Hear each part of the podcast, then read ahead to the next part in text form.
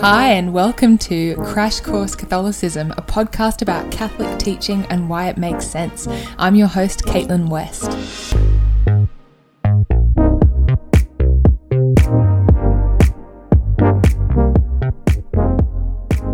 Hello, Happy New Year, Merry Christmas. Welcome to our second and final episode on the seventh commandment you shall not steal. So, in our last episode, we talked about what this commandment means for us as individuals. And in this episode, we're going to consider the relevance of this commandment on a kind of macro scale. So we're going to think about the church's teachings on economic and social life.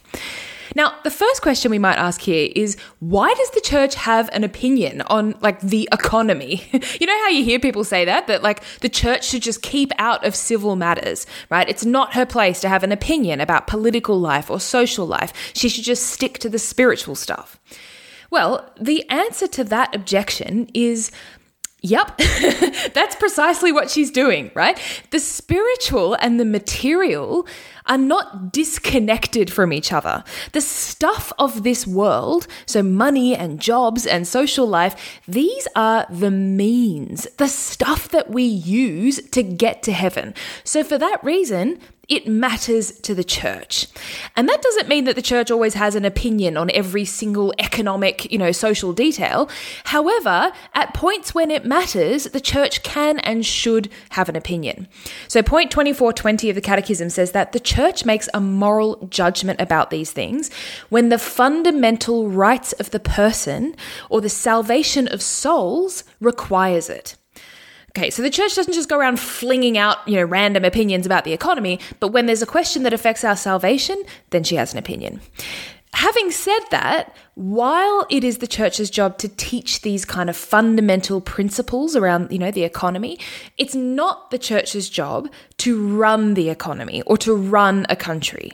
So point 2442 says that it is not the role of the pastors of the church to intervene directly in the political structuring and organization of social life.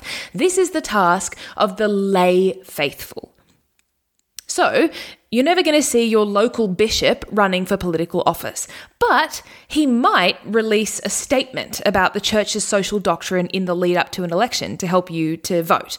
So the church gives us the principles, but then it's our job as the laity to actually enact them. It's kind of like how, you know, your teachers will help you to understand the ideas and then you actually have to go and do the exam. Or your parents can teach you virtue, but then you have to go and live a virtuous life.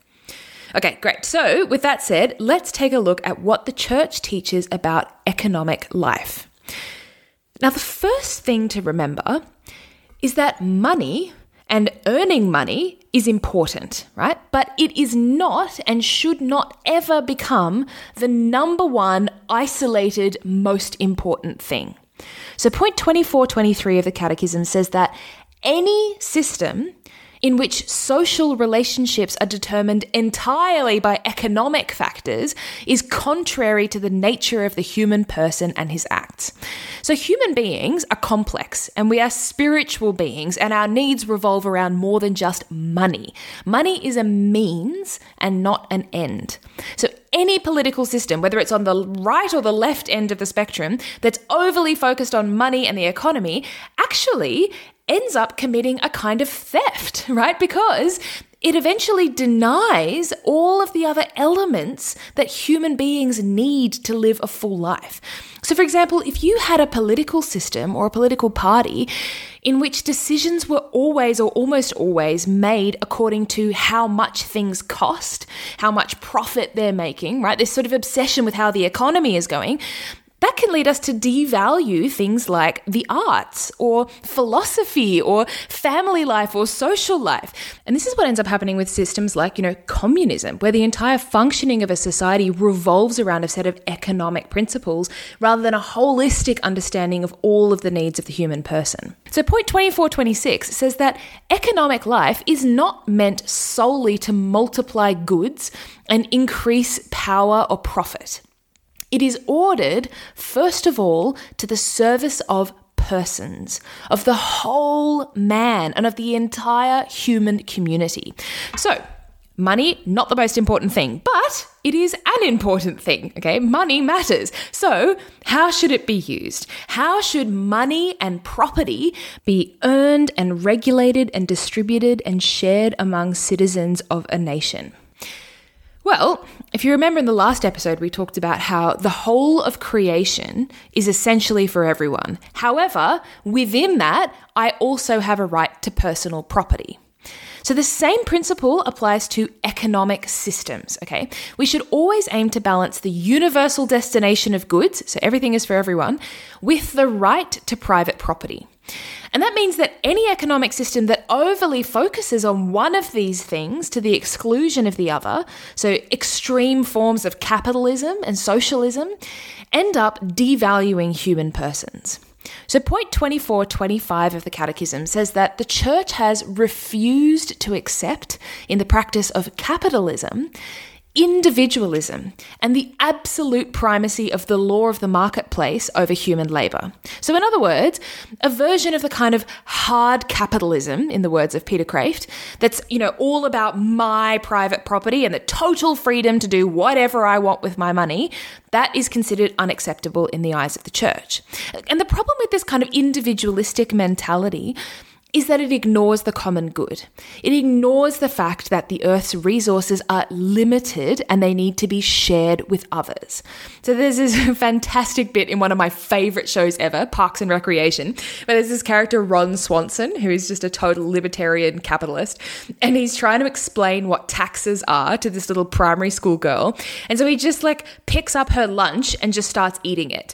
And this little girl is like, hey, that's not fair. That's my lunch. You can't just eat my lunch. And Ron is like, exactly. He's like, that is what the government does when it taxes you. And this little girl's like, oh, I hate the government. Taxes are stupid. And it's hilarious, but it is a complete distortion of how the economy works. What Ron Swanson is leaving out of this picture is that in this analogy, your lunch Okay, yes, it's yours, but it has been taken from a buffet. And that buffet is limited and it's there for everyone, right? So if you've got too much food on your plate, then things might need to be redistributed a bit. So I remember when I was a kid at Easter time, we would always have like an Easter egg hunt.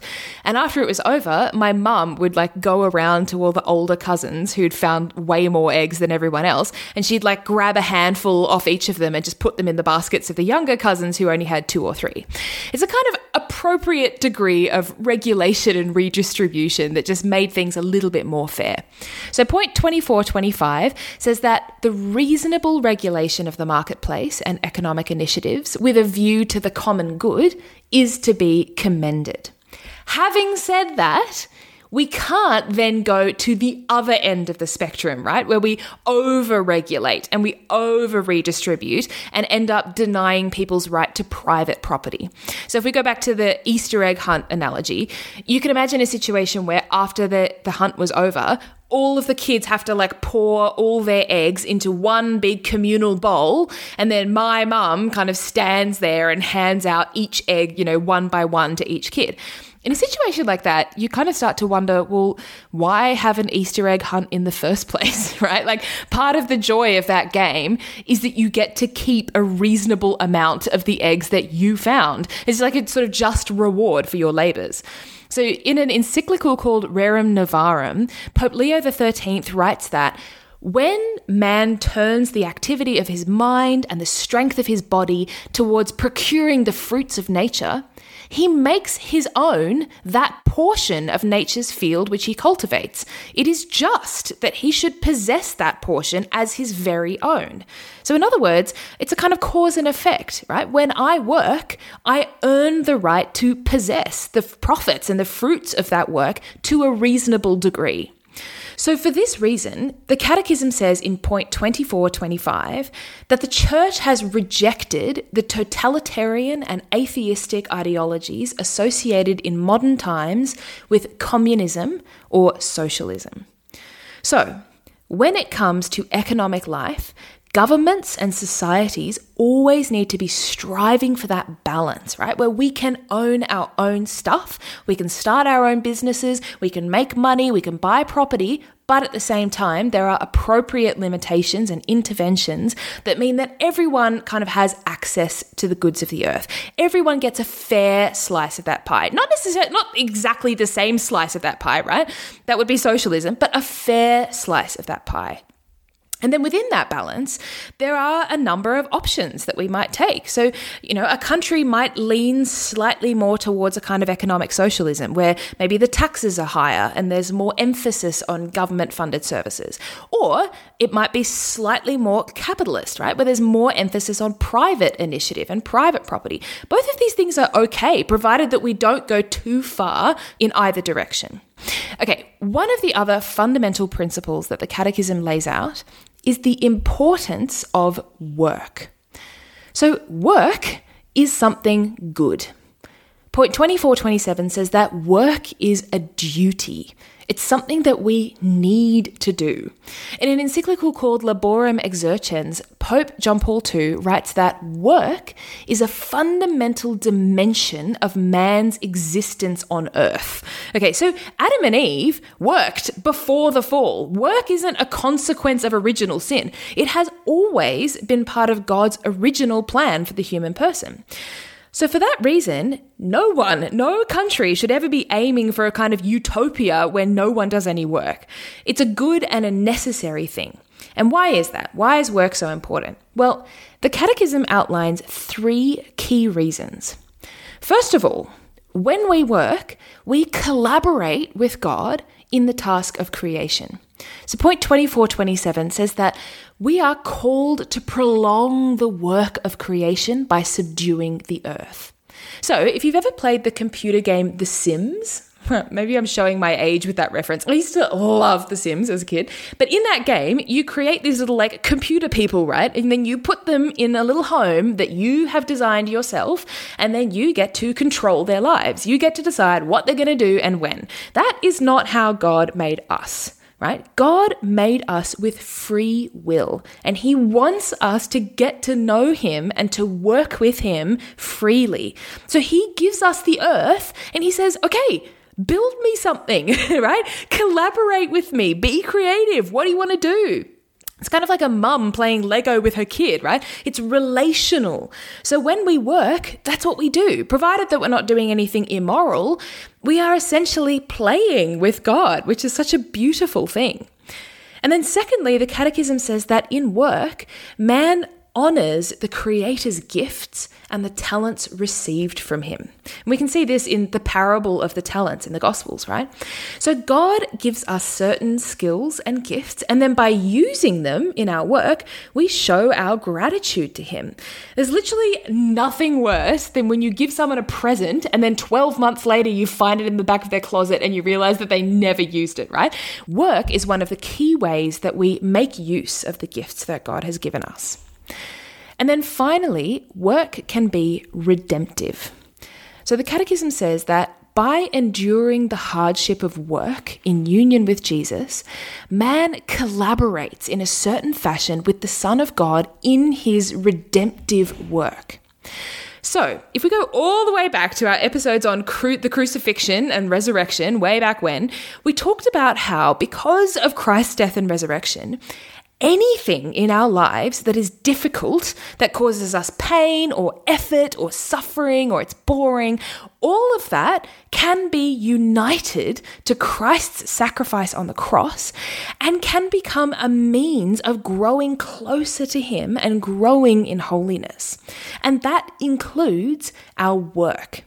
Now, the key, of course, with this is that we have to be offering our work to God and we have to be trying to do it well, right? Like if you're sitting at your desk on Instagram for five hours a day, that's not exactly something that you can, you know, unite to Christ's sacrifice on the cross and be like, oh, look, God, I did this for you. Okay. But when we offer work well done to God, it can become the stuff that makes us saints. So St. Josemaria has this awesome quote. I love it. He says, it is time for us Christians to shout from the rooftops that work is a gift from God. All work bears witness to the dignity of man. It is an opportunity to develop one's personality. It is a bond of union with others, the way to support one's family, a means of aiding in the progress of all humanity. It is a means and path of holiness. Now, that's a kind of condensed version of the full quote, and I actually recommend reading the whole thing because St. Josemaria basically perfectly summarizes the church's teachings in this area. So I'll put a link to the full quote in the show notes. Now, while work is a good thing, it doesn't always follow that it is an easy or a conflict free thing. So, point 2430 says that economic life brings into play different interests, often opposed to one another. This explains why conflicts arise. So, anyone who has worked in any workplace ever will know the truth of this. There are often conflicts between workers and their bosses around wages, working conditions, the workplace environment, etc. So, what do we do when these conflicts arise? What's the best way to resolve them? Well, the Catechism says that first and foremost, efforts should be made to reduce these conflicts by negotiation that respects the rights and duties of each. Okay, so step one negotiation, trying to find a solution that is fair for everyone.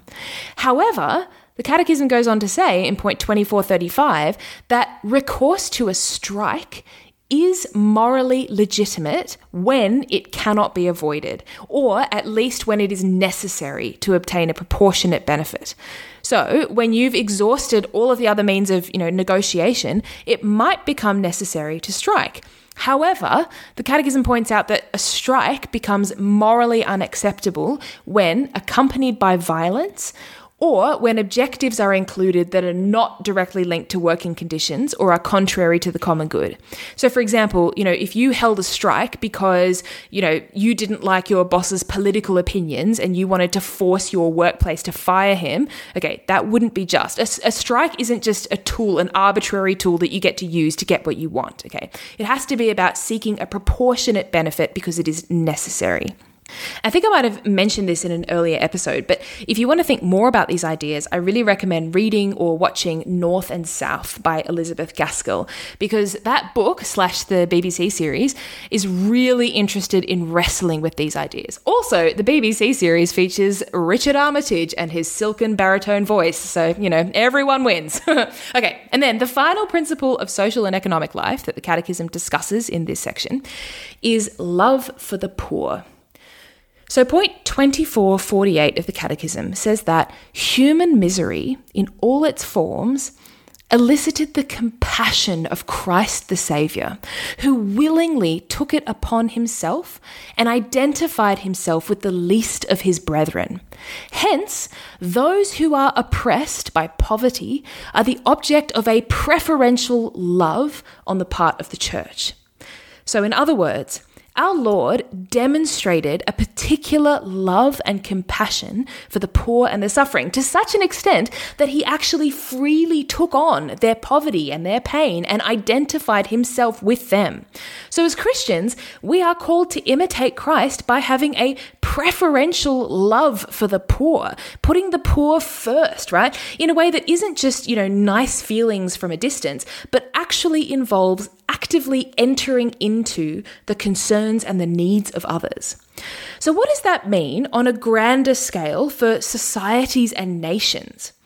Well, point 2439 says that rich nations have a grave moral responsibility towards those which are unable to ensure the means of their development by themselves. So, that responsibility involves a few things. Firstly, it involves providing aid in the event of natural catastrophes, epidemics, and the like. Secondly, it involves helping poorer countries to find lasting solutions to economic and social problems and supporting their efforts for growth and liberation. So, there are a couple of things in there. First of all, the Catechism points out that it's not just a matter of making grand gestures in emergency situations, right? Wealthy nations actually need to provide ongoing assistance to help poorer countries get back on their feet. And then, secondly, note that the Catechism talks about supporting other countries' efforts for growth and liberation, not taking over or directing their efforts. So, countries, wealthy countries, don't have the right to kind of come swinging in and being like, okay, you've got these problems and we're just going to solve them all for you, right? And here we return to the principle of subsidiarity, which we discussed in episode 30. Countries have the right to do their own thing, right? Wherever they can but they should be supported by wealthier nations in whatever they can't do on their own. And then finally, and this is really important, the Catechism talks about the need for wealthier countries to reform their own economic and financial institutions to better promote equitable relationships with less advanced countries. So, in other words, you need to make sure that your own country isn't actively exploiting others, right? There's something obviously hypocritical about providing foreign aid when at the same time you're, you know, financially exploiting the same country. And we said this in our last episode, but it bears repeating that when we do all of these things, when we give to the poor, in the words of the Catechism, we are paying a debt of justice. We give them what is theirs, not ours. So, wealthier nations helping poorer nations, that is not an optional extra, it is a fundamental responsibility. Now, aside from providing economic, sort of practical aid, wealthier nations also need to provide spiritual human development for poorer ones. And the reason for this is, as the Catechism says in point 2441, an increased sense of God and increased self awareness are fundamental to any full development of human society. So we come back to what we talked about earlier that, like, money and practical stuff, yes, that's all important, but we have this spiritual element to us that needs to be nourished. Now, here when we talk about wealthy and poor nations, we're using those terms in a spiritual rather than a financial sense. Okay, so today, many economically developed nations, like technically wealthy nations, are actually experiencing increased spiritual poverty. Okay. They are actually the poor countries in this situation, and they need the wisdom and the faith and, you know, evangelization from other countries. So there's this great article on the Word on Fire website where it says that African and Asian priests now ministering in Western countries can reasonably be called Catholic missionaries. But also, historically, people from Western nations have acted and, and continue to act as missionaries, right? Bringing the gospel to other countries. Now, unfortunately, in times at times in the past, that kind of missionary project has been tied up with a kind of colonial mindset, right? So, an imposition of a specifically European way of life.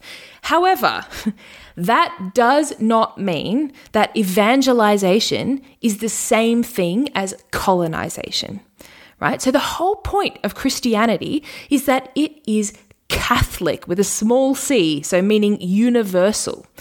Like, let's think about it. If we believe that God genuinely exists, right? That he loves everyone that he became a human being and died for everyone, then it follows that that message is applicable to everyone, right? It should be shared with everyone. It's not the sole property of a single culture. So we can look at things like Our Lady of Guadalupe or Our Lady of Kibeho or La Misa Criolla, right, for examples of the adaptability of the faith to different cultures. Maybe this is an area that we can do a full episode on sometime, but for now, if you want to think about this more, I'll include that link to the article from Word on Fire for anyone who's interested. Okay, so far in this episode, we've talked a lot about big political, economic, social ideas. But before we wrap up, let's just bring it back down to the level of the personal, right? Let's end by thinking about what I can personally do as a Christian to live this preferential love for the poor. And we talked about this obviously in the last episode, but one of the things that we didn't cover in our last episode was the spiritual and corporal works of mercy. So, point 2447 of the Catechism says that the works of mercy are charitable actions by which we come to the aid of the neighbor in his spiritual and bodily necessities. So, the kind of, you know, practical things that we can do for the poor. So, the spiritual works of mercy include, firstly, instructing So, sharing your faith with other people, right? Giving a catechism class, leading by example, okay? That's a spiritual work of mercy. There's also advising, right? Offering advice to other people. So, when someone comes to you and asks your opinion about a big decision in their life, and then maybe you pray about it and you come back to them with an answer, or, you know, if you act as a mentor to someone else, those are works of mercy. And then thirdly, we have consoling and comforting someone else. So if you're just like sitting with your friend who's just failed an exam or, you know, who's just gone through a breakup, right? Or you invite your friend over for a movie and an ice cream and a big cry because they're going through a lot at the moment, that is a spiritual work of mercy. And then finally, we have forgiving and bearing wrongs patiently. I find that so interesting that that is considered a work of mercy to forgive like when you forgive, if you think about it, you are opening the door to reconciliation, right? You're offering a path to healing. So basically, you are making it as easy as possible for that other person to be reconciled both to you and to God. And that is an act of mercy to not let your anger get in the way of their repentance and their salvation. Okay, so those are the spiritual works of mercy. And then the corporal works of mercy include feeding the hungry, sheltering the homeless, clothing the naked, visiting the sick and imprisoned, and burying the dead. And I think, well, maybe this is just me, but I feel like today it's very easy to kind of assume that these corporal works of mercy are like someone else's job or that someone else will do them, right? Like someone else will help that homeless person or visit that person in prison or in a nursing home. Or maybe we can get sort of so overwhelmed by the sheer number of people who need our help in the world that we end up just kind of nupping out because it's just too much and we can't fix all of the problems in the world. And that's true, right? We can't. But often, there is something little that we can do within the realm of our abilities and availabilities. So maybe, you know, we don't have the capacity to, you know, invite someone who's sleeping rough to come and live in my home, right? But I can, you know, go and visit someone in the nursing home. So for instance, my mum is a high school teacher and every week at her school, they do sport for a few hours. And there's always a group of students who, for whatever reason, can't or don't want to do sport. So my mum got permission from the school to kind of like round up these kids and just take them to the local nursing home once a week to visit the elderly. And it's a work of mercy, not just for the people in the nursing home, but also for those kids, right, who might never have been given an opportunity like that to get out of themselves and do something for someone else. So there's always little things that we can do, you know, within the realm of like my job, my capacities, my state of of life, my abilities. And maybe that's something that we can think about as we start the new year. You know, what is something practical that I can do to show that preferential love for the poor? So, in the lead up to Christmas, um, Pope Francis made five suggestions of concrete things that Christians can do to help the poor. And they were one, call a person who is alone. So just ring your friend if they're living on their own or your grandparent or whatever. Two, visit an elderly or sick person. Three, do something to serve a poor person or a person in need. Four, ask for forgiveness, forgive, clear up any conflict or pay a debt. And then five, return to prayer and draw near to the forgiveness of God. Okay, so I'll just leave that one with you. I think those are some really good practical suggestions. Okay, so that's it for the seventh commandment. Um, just before we wrap up, I just want to say a quick thank you to the people who have reached out so far and made suggestions for the future of the podcast. Um, we're actually coming up to the end of the catechism over the next, you know, couple of months, and once the catechism is done, we will have total freedom to just think about topics that might be useful or that you might want to hear more about on the podcast. So, I've had requests from people to talk about, you know, the lives of the saints or the rosary or doctrinal issues and questions. And I just want to invite you, if you have any suggestions of topics that you'd like to see covered, just shoot me an email. My email address is in the show notes, or you can get in touch with me via Instagram. Um, I read all of the messages that I get, and I really, really appreciate hearing from you because, and I've said this before, but this podcast is for you, right? So it's super helpful helpful to know what you need and what would be helpful. Okay, great. So that's it for me for today. Next episode, we're going to talk about one of my favorite topics of all time, which is truth. I'm so excited for this topic. Okay, woohoo. Well, I hope that you have a fantastic fortnight and I will talk to you soon. Okay, bye.